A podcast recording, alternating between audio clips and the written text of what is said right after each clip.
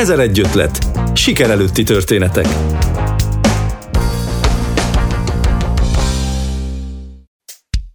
Szeretettel köszöntöm hallgatóinkat, Kristálybeal vagyok. Európa több nagyvárosában megtalálhatók a parapark szabaduló szobák, amelyek mindegy rejtélyes világba zárnak be bennünket, a titkok feltárásával, a logikai feladatok megoldásával szabadulhatunk. Kolozsváron 2014 óta látogathatók a parapark szobái, az eredeti budapesti játék pedig hamarosan helyi fejlesztésekkel egészült ki. Kevesen tudják, hogy Kolozsvár híres sétáló utcájához közel egy különleges helyen különleges játékot lehet játszani. Az utca zajos forgatagából egy pincébe kell lemennünk, a hely már sokakat ejtett rabul. Ahhoz, hogy a paraparkból szabadulhassunk, csapatmunkára van szükség, legkevesebb kettő, legtöbb hat fős csapatokban játszhatunk. A szabályok egyszerűek, miután az ajtó bezárul mögöttünk, ördöglakatokon, fejtörőkön, rejtett tárgyak felkutatásán keresztül kell megtalálnunk a kifele vezető utat. De a legnagyobb kihívás mégis legyőzni az időt, 60 perc áll a játékosok rendelkezésére, hogy a feladatokat megoldják. A mai ezer egy ötletben a kiutás kulcsát nem, de a parapark titkát eláruljuk hallgatóinknak. Székely előddel a Kolozsvári Szabaduló Szobák tulajdonosával és tervezőjével beszélgetünk.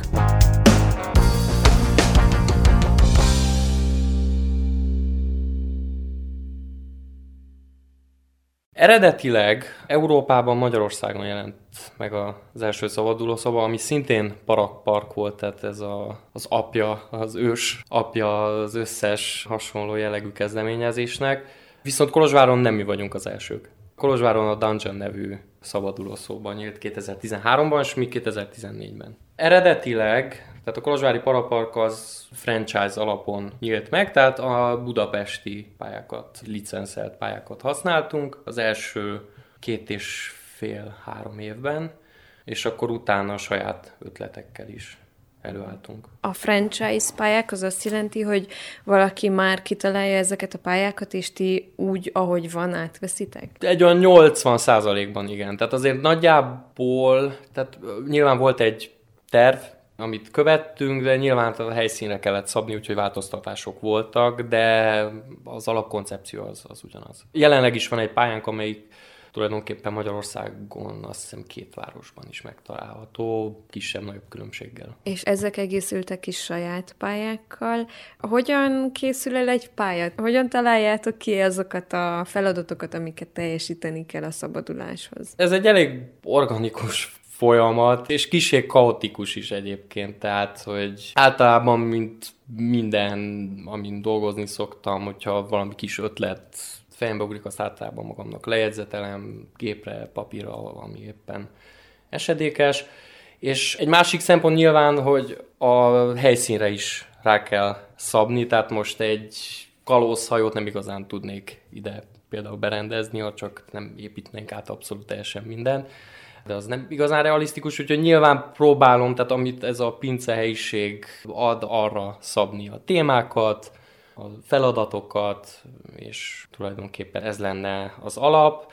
Tehát amikor megvan egy konkrét terv, mondjuk egy alaprajz is, ahova be vannak rajzolva, hogy akkor most itt ilyen butor lesz, itt ez fog nyílni, itt ezt kell megoldani. Ez mind szép és jó, de amikor neki kezdünk építeni, 90%-ban mindig beszokott jönni vagy új ötlet, vagy olyan dolog, amire rájövünk, hogy esetleg nem működik, úgyhogy hát ez egy nagyon organikus folyamat, tehát hogy mi sem vagyunk teljesen biztosak benne, hogy mi lesz a végeredmény. Van egy cél, ami fele tartok, amikor egy pályán gondolkodom, de a végeredmény azért eléggé szokott különbözni az alap elképzeléshez képest. Minden szobának van egy háttértörténete is, tehát hogy gondolok itt például a Shelter 24-re, ami talán bunker vagy óvóhelyként fordítódik, amiben egykor a történet szerint egy pszichiáter érte a betegeivel, és az ő nyomukba kell eredni, vagy egy másik szobának a története szerint a Kolozsvár alatti alagutakban kell bolyongani és onnan kikerülni. Ezek a történetek, ezek szintén a te fejedből pattannak ki, vagy honnan adódnak? Igen, például a Kolozsvári, tehát ez a 9-es átjáró, ez pont egy Parapark franchise szoba, viszont a történetet azt meg egy kicsit átszaptuk, kicsit ilyen Kolozsvári ízre, mert nyilván ez szerintem akár turistáknak is, de akár a helyeknek is lehet egy kicsit vonzóbb, hogyha van egy dolog, ami köt a helyhez. Hát ezen kívül általában úgy szokott működni a dolog, tehát hogy van egy téma, amit meg szeretnénk valósítani, és akkor arra egy ilyen laza kis kerettörténetet ráhúzunk utólag.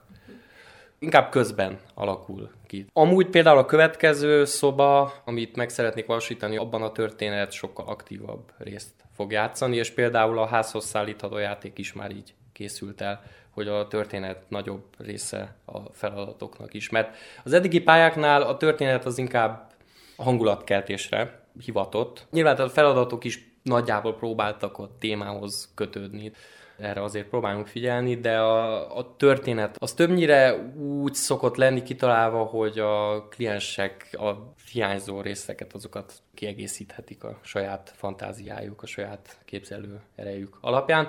Viszont a következő pálya az egy kicsit legalábbis ez a terv, hogy a történet az még organikusabb része legyen a játékmenetnek. Nem szeretném, hogyha elárulnánk megoldásokat, viszont szerintem kíváncsiak lehetnek a hallgatóink is arra, hogy milyen típusú feladványokat kell megoldani itt a paraparkban. A paraparkban egy kicsit ezt az old school szabaduló szobát képviseljük még, bár az évek során azért az újabb pályákon picit több technológiát használtunk, tehát picit több dolgot használtunk, mondjuk, hogy automatikusan nyílik egy ajtó a shelteren.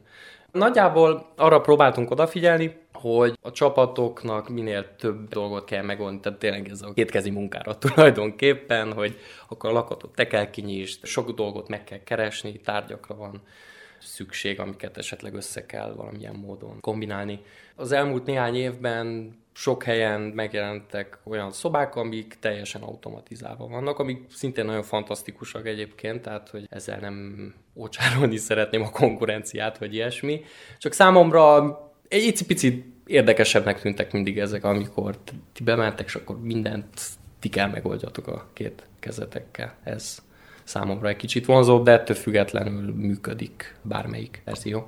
Bár Paraparka neve, és itt Kolozsvár belvárosában egy pincében vannak berendezve ezek a szobák, a hangulatkeltéshez nem használtok rémisztő hangokat, vagy fényeffektusokat, tehát nem az a cél, hogy halálra válva menjen innen ki a játékos, hanem hogy egy kellemes időt töltsön el. Szerinted mi az, ami ezt elősegíti a játékosokban, hogy azért meglegyen az a, az, az adrenalin? Már alapvetően az a tény, hogy ugye bezárnak egy órára, tehát ezzel kezdjük a játék szabályoknak az elmagyarázását a csapatoknak, hogy ugye be fogunk zárni.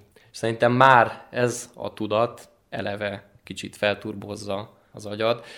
Nyilván bármikor ki lehet jönni a szobából, tehát tulajdonképpen nincsen tíz lakat ráverve az ajtóra, hogy ne lehessen kinyitni, tehát minden szobában van például pánikgomb. De szerintem maga a tény, hogy be vannak zárva, ez eleve ad egy kis adrenalinlöketet, és az is segít, hogy a pincének eleve van egy sajátos hangulata, ami nem föltétlenül igényli a nagyon ijesztő hangokat és fényeffektusokat. Ettől függetlenül mindegyik pályán vannak hangeffektusok, de többnyire atmoszféra zörejek, tehát tulajdonképpen olyasmi, ami egy icipicit rá segít az egésznek a hangulatára. Szerinted ezek a játékok, amikkel a, a parapark szabaduló szobáival találkozhatunk, milyen mértékben segíti akár az önismeretet is, hiszen ajánljátok a, az itt eltöltött időt, akár csapatépítőként is. Ez nagyon fontos része az aktivitásunknak a, a csapatépítés, legyen az családon belüli csapatépítés, vagy cégen belüli osztályon belüli csapatépítés, és önismeret, hát igen, ez, ez jó kérdés. Nekem onnan jutott eszembe, hogy mi a testvéreimmel voltunk itt, és nagyon hamar kiütközött, hogy ki az, aki inkább probléma megoldó, ki a líder a csapatban, vagy hogyha testvérekből van két líder, akkor hogyan fogja az egyik egy kicsit visszavenni, és hogy ezekre hogyan világít rá. Ezek a csapaton belüli szerepek Főleg nagyobb csapatok esetén ez, ez elég érdekes szokott lenni, hogy valamikor teljes káoszba fullad a játék. Ettől függetlenül szerintem lehet szórakoztató. Viszont az például nagyon jó látni, amikor tényleg egy nagyobb csapatban egyértelműen kialakulnak ezek a, a szerepek. És látod, hogy a kommunikáció lépésről lépésre egyre közelebb hozza őket a kijutáshoz, a megoldáshoz és hogyha nagyon bele akarunk menni, akkor nyilván különböző típusú csapatok vannak, és ezeken belül ugye különböző szerepek, tehát például olyan is van, ahol két nagyon erős jellem viszi a hátán a csapatot, viszont néha ezek ütköznek, és akkor emiatt a legegyszerűbb dolgokon is el tudnak akadni, és akkor pont emiatt nem fognak kijutni. De most egy konkrét példa jutott eszembe, nagy átlagban iskolás gyerekek, tehát az ilyen 5-8 osztályosok borzasztó kaotikusan szoktak játszani. Tehát szanaszét haigálnak mindent, sokszor elfelejtik, hogy mit találtak meg, mit nyitottak ki, tehát hogy teljes káosz uralkodik. Ettől függetlenül nagyon szokták élvezni, ezzel nem szokott lenni probléma, kicsit a mi gondunkat gyűjtik meg a végére, hogy mindent a helyére tudjunk pakolni. Viszont most ezen a nyáron volt egy osztály Moldvából, ha jól emlékszem, Szucsávából jöttek, ahol nagyon érződött az osztályfőnöknek a hatásra rajtuk. Tehát az a nő szerintem annyira összeszedte őket, tehát hogy ahogy bementek a kisebb csapatok, mert nyilván egyszerre 30 gyereket nem tudunk beengedni, egyből mindenhol érződött, hogy ki a főnök, ki csinálja ezt, ki csinálja azt, és ez mind az osztályfőnöknőnek a hatása volt, és ahogy Onnan gondolom, mert közben a tanárnő itt ült velem végig, és mesélte, hogy milyen gyakorlatokat, milyen csapatépítő gyakorlatokat szoktak csinálni, tehát hogy ők ott osztályfőnökül is szoktak játszani különböző akár ilyen logikai játékokat, stb. Tehát, hogy nagyon érdekes volt, hogy ha eleve egy olyan csapat jön, ahol már ez a dinamika megvan, az nagyon elősegíti. És hogyha nincs, és hogyha káosz van, akkor mi történik? Ha nincs és káosz van, általában két dolog szokott történni, vagy végig káosz van, vagy időközben azért lassan-lassan a végére kialakul egy jó csapat dinamika, és a végére sikerül fölül kerekedjenek a, az ösztönökön akár, és egy jó, jól olajozott gépezetté válhatnak. Ez cégeknél szerintem ezért működik ilyen jól, tehát sok kliensünk jön, főleg informatikus körökből, ott valamilyen nagyon népszerűek lettünk az utóbbi években, és ott sokszor érződik, hogy valószínűleg munkahelyen nem föltétlenül töltenek rengeteg időt együtt, mármint olyan szinten, hogy munkán kívül nem, nem igazán kommunikálnak egyebekről, viszont itt maga az a tény, hogy hogy egy ilyen környezetbe kerülnek, egy idő után ez az elejé káosz egy kicsit átfordul egy sokkal szervezettebb csapattá. Önismereti játékként is értelmezhetők a parapark szabaduló szobái, hiszen a feszültséggel teli helyzetekben gyakran kiderül, kiben van több vezetői, kiben probléma megoldói képesség, mennyire tudjuk érvényesíteni elképzeléseinket egy csapaton belül, és mennyire tudunk lemondani azokról a közös cél érdekében. Éppen ezért a részvétel jó lehet cégek csapatépítő tevékenységeként, de akár családoknak is egy izgalmas megtapasztalás lehet.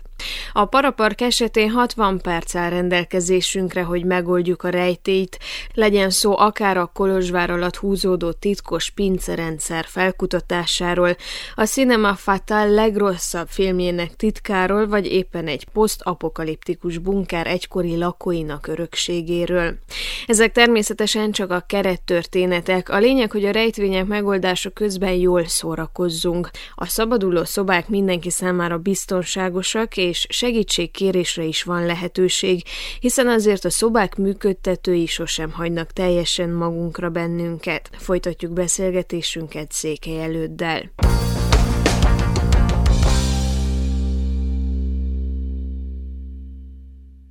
Ti tulajdonképpen végigkövetitek innen kintről az egész folyamatot, hiszen egy walkie keresztül kapcsolatban álltok a szobákban lévő játékosokkal.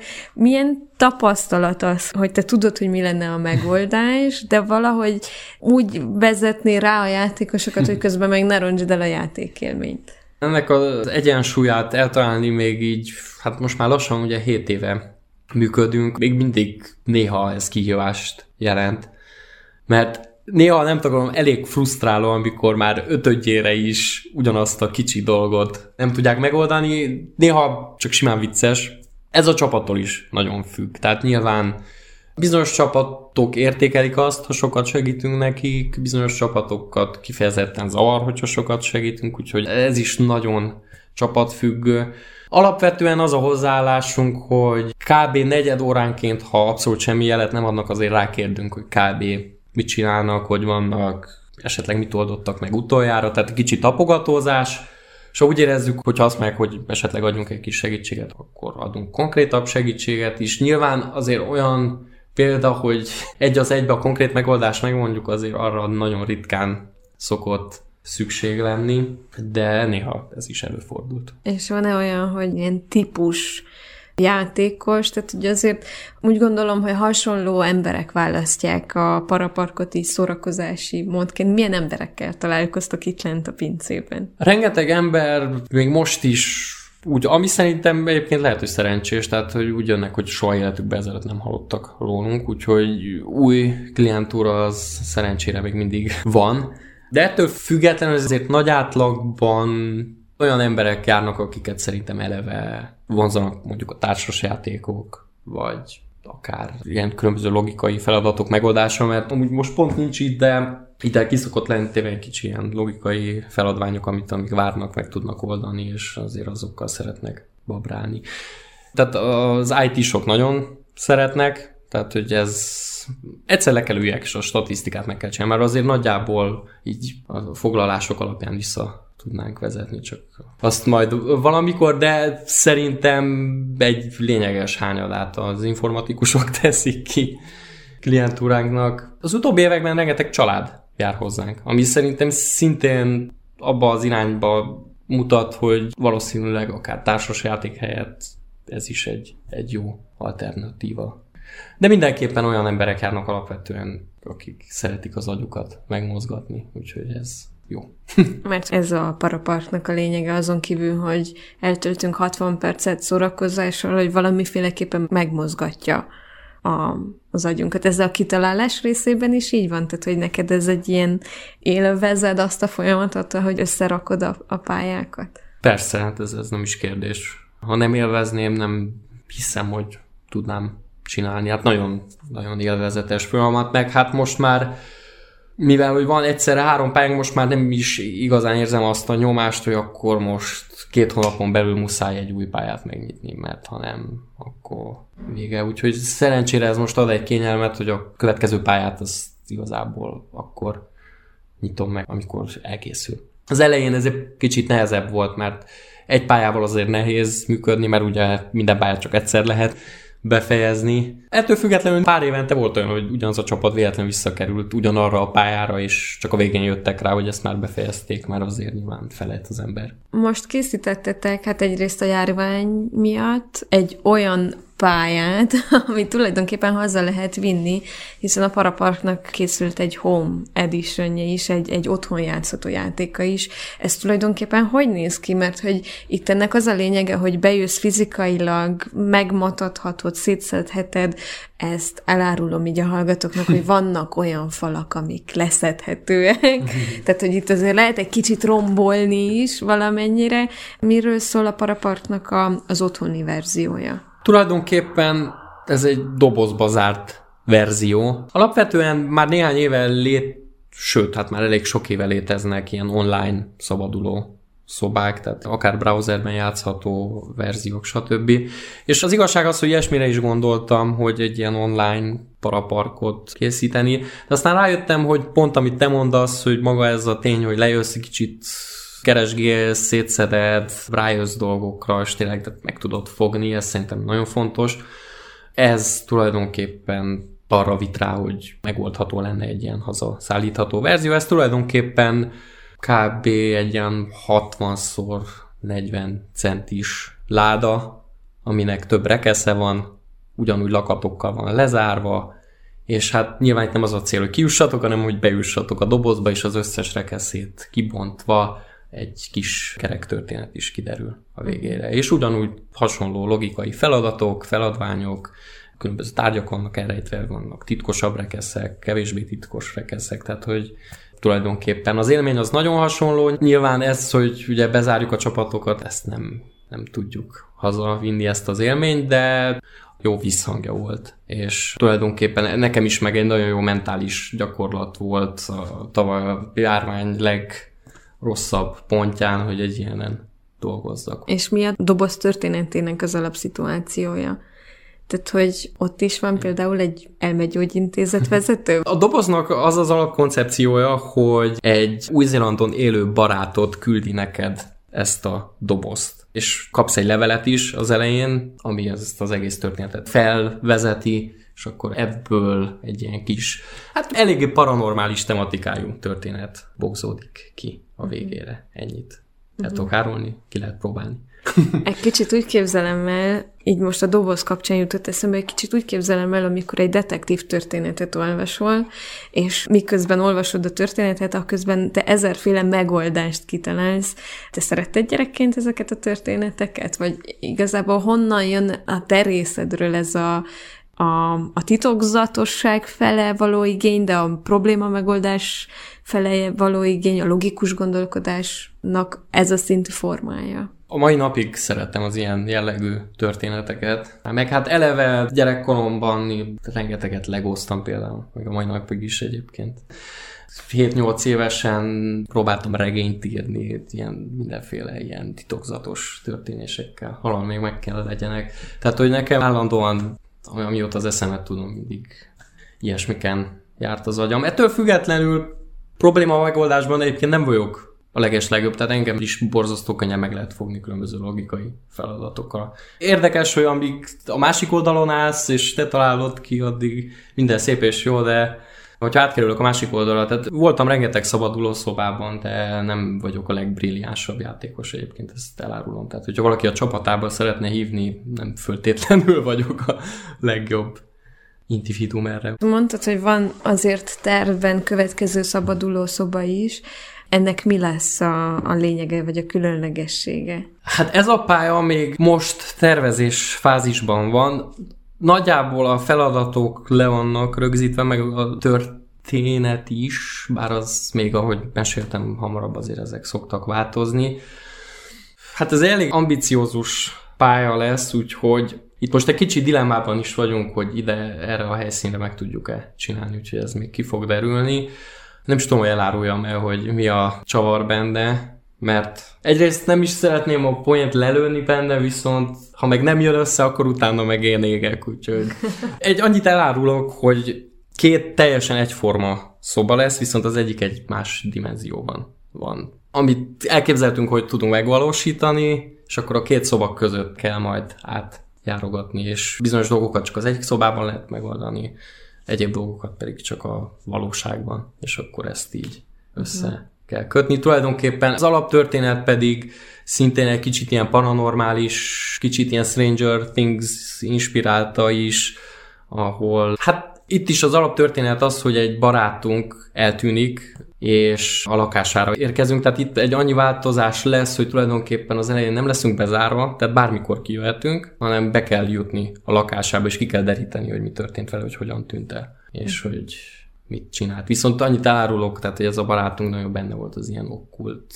dolgokban. Hány éves kortól ajánlod, vagy igazából igen, tehát hogy mondtad, hogy voltak itt azért már iskolások is, osztálykirándulás részeként, hány éves kortól lehet ezeket a játékokat játszani? Tehát alapvetően 14 év alatt felnőttekkel, tehát úgy szoktuk állni, hogy legalább egy felnőtt is bemenjen a csapatokkal. Néha volt rá példa, hogy kisebb gyerekeket is beenged. Tehát ez a szabály egyébként nem azért van, mert hogy bármiféle veszélyes dolog lenne a szobában, vagy hogy túl ijesztőek lennének, hanem egész egyszerűen Azt vettük észre az évek során, hogy 14 év alatt nagy átlagban azért a figyelmük nagyon könnyen szétszóródik a, a gyerekeknek, és az szokott segíteni, legyen valaki, aki egy kicsit össze tudja fogni őket, és tudja egy kicsit irányítani, hogy mire figyeljenek oda. De ettől függetlenül voltak ilyen 12 évesek is, akik sokkal ügyesebbek voltak, mint 30-35 éves felnőtt emberek, úgyhogy ez sokat nem jelent.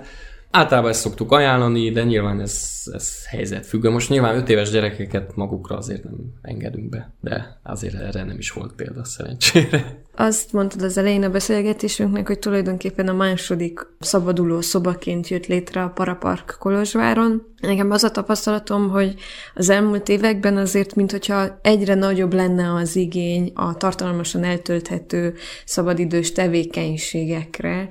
Hogy látod így a, így a vendégeiteknek a tükrében, hogy kik jelentkeznek, hányan jelentkeznek, mennyire van igény, és mennyire változott meg az, ahogyan hozzáállunk, hogy egy péntek estét ne csak csak a tévé előtt töltsünk el, vagy ne csak egy kocsma asztalnál, hanem akkor legyen benne valami csavar. Az igény változott. Most Ugye a jelenlegi helyzetre való tekintettel, vagyis 2020-tól elefele azért ezek kicsit torzított most a, a tükör, meg a kép. Például a 2019-es év az nagyon jó volt olyan szempontból, hogy tényleg egyre többen látogattak meg, és egyre többen úgy, hogy nem is hallottak rólunk addig. Tehát, hogy azt mondanám, hogy 2017 és 2019 között egy ilyen konstans növekedés volt, és ebben az időintervallumban egyébként még ki is nyílt három szabaduló szoba Kolozsváron. Különböző lézerteg, meg hasonló tevékenységek nyíltak, úgyhogy erre egyértelműen van igény. És szerencsére én például sokkal pessimistább voltam, hogy a járvány mennyire fogja befolyásolni ezt az igényt, tehát mi mi majdnem egy évig zárva voltunk kisebb-nagyobb szünetekkel, tehát néha ki tudtunk nyitni egy kicsit, aztán megint be kellett zárni.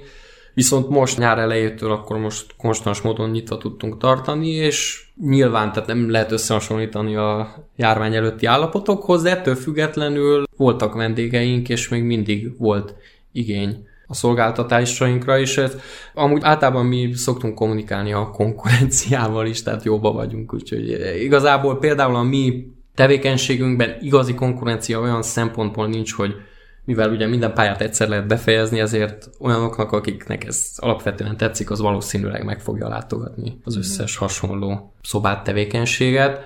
Úgyhogy ezek nyomán szoktuk ajánlgatni is egymást, amikor nyilván miután befejezték az összes szobát nálunk, de igazából ez most lényegtelen. Szerintem jövőre, tehát jövőtől, hogyha valamennyire sikerül kicsit normálisabb tempóba visszaállni, akkor talán jövőtől könnyebb lesz megmondani, hogy ez a tendencia akkor most nőni fog, csökkenni fog, mit kell változtatni. De egyelőre én optimista vagyok, úgyhogy emiatt merek tervezni új szobákat, meg újabb ötleteket.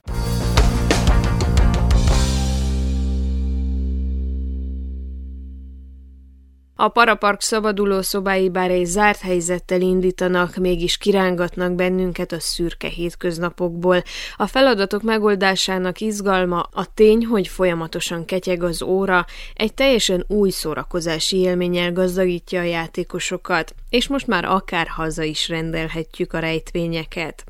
A mai ezer egy ötletben Székely előddel a Parapark tulajdonosával beszélgettünk, aki nem csak működteti, tervezi is a szabaduló szobákat. További kellemes napot kívánok mindenkinek, Kristálybeal vagyok viszont hallásra.